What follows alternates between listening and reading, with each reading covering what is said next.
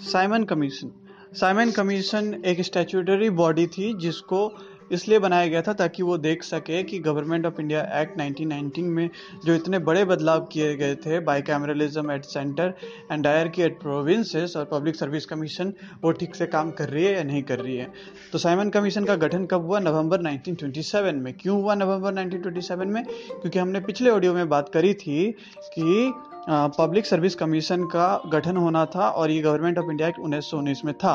But public service commission को बनने में सात साल लग गए और 1926 में पब्लिक सर्विस कमीशन आया।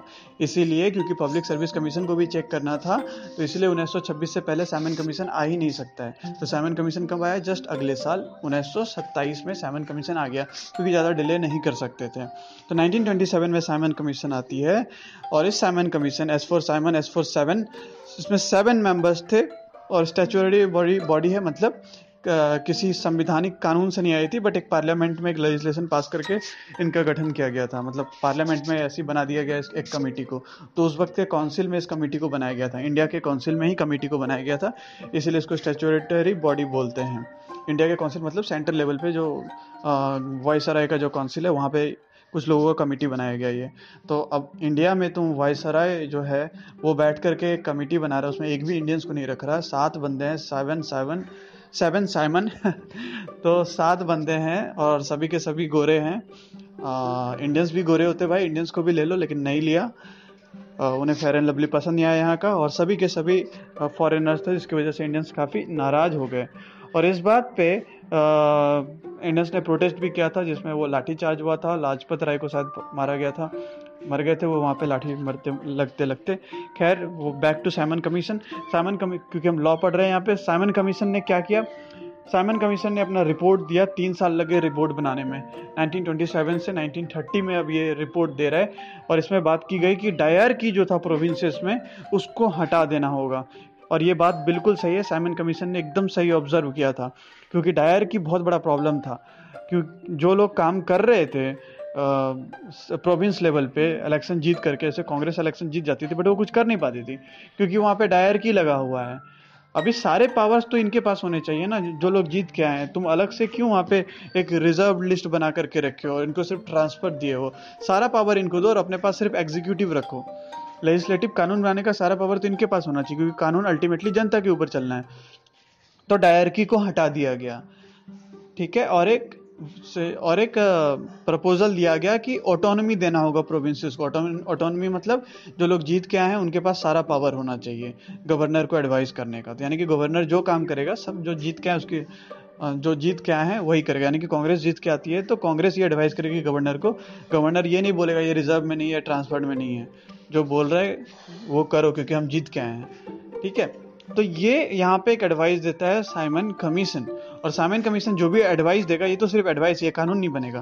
तो इसीलिए 1930 में ये एडवाइस दे रहा है और 1935 में एक नया गवर्नमेंट ऑफ़ इंडिया एक्ट आएगा गवर्नमेंट ऑफ़ इंडिया एक्ट 1935 जिसमें प्रोविंसेस को ऑटोनमी दिया जाएगा और एक फेडरल स्ट्रक्चर बनेगा, जो कि आज हमारा संविधान में फेडरल स्ट्रक्चर है सेंटर और स्टेट वो एक्चुअली में गवर्नमेंट ऑफ़ इंडिया एक्ट 1935 में है।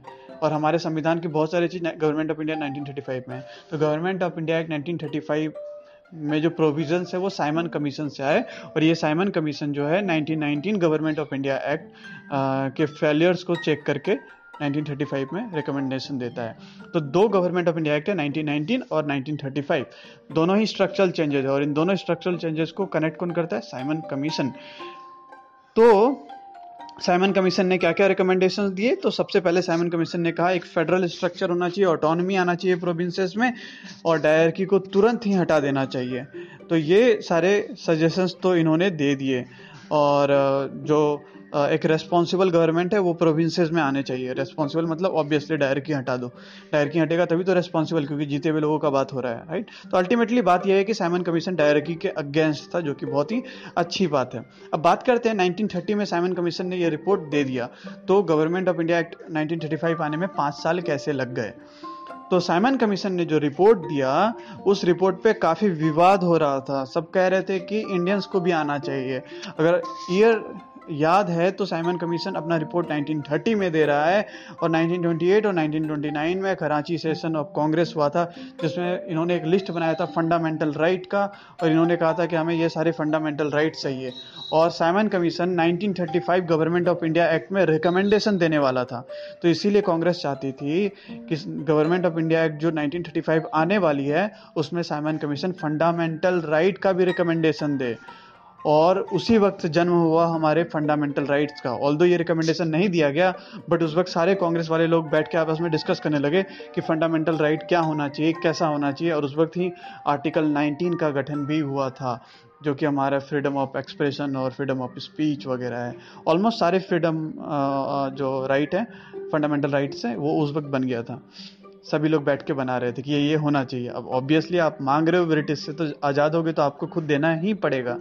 तो जिसकी वजह से एक साइड लाइन में साइमन कमीशन की वजह से उनका विरोध करने में हमने फंडामेंटल राइट को फॉर्म कर लिया। सॉरी मेरा पार्सल आ गया था तो मेरे को याद नहीं, मैंने कहाँ तक बोला, लेकिन खैर जो साइमन कमीशन था इन्होंने जो रिकमेंडेशन दिया, उसके साइड लाइन में फंडामेंटल राइट का गठन हो चुका था, ठीक है? लेकिन इतना विरोध हो गया कि नहीं साइमन कमीशन में प्रॉब्लम है इंडियंस नहीं है साइमन कमीशन ने गलत किया है इंडियंस का ध्यान नहीं रखा है, और हाँ साथ में साइमन कमीशन ने गलत भी किया था। गलत क्या किया था? इन्होंने कहा कि सेपरेट इलेक्टोरेट बिल्कुल सही चीज़ है।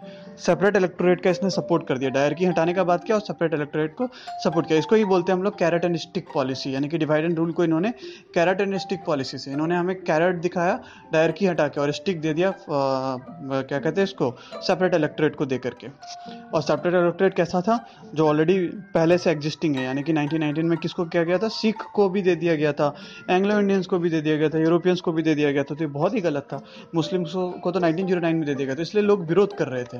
तो इसलिए एक डिसाइड हुआ साइमन कमीशन के उन्नीस सौ तीस में जो रिपोर्ट आया डिसाइड हुआ कि इस रिपोर्ट को इंडियंस और ब्रिटिशर सब मिल करके डिस्कस करेंगे और इसके लिए तीन राउंड टेबल कॉन्फ्रेंस को किया जाएगा। तो तीन राउंड टेबल कॉन्फ्रेंस होने में ही इतना टाइम लग गया, पाँच साल लग गया और फिर 1935 गवर्नमेंट ऑफ़ इंडिया एक्ट आया। तीन राउंड टेबल कॉन्फ्रेंस जिसमें पहला में प्रॉब्लम हो गया था सिविल डिसोबीडियंस मूवमेंट हुआ था, कांग्रेस पार्टिसिपेट नहीं की, जिसकी वजह से राउंड टेबल कॉन्फ्रेंस फेल हो गया। सेकेंड में अंबेडकर के साथ लड़ाई हो गया। अंबेडकर सेपरेट इलेक्टोरेट को सपोर्ट कर रहा था। बाद में फिर पूना पैक्ट हुआ।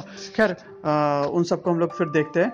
और क्या करें, अभी इसमें बता देते हैं कम्युनल अवार्ड क्या? नहीं नहीं, लंबा हो जाएगा। तो दैट्स ऑल अगले ऑडियो में हम देखेंगे कम्युनल अवार्ड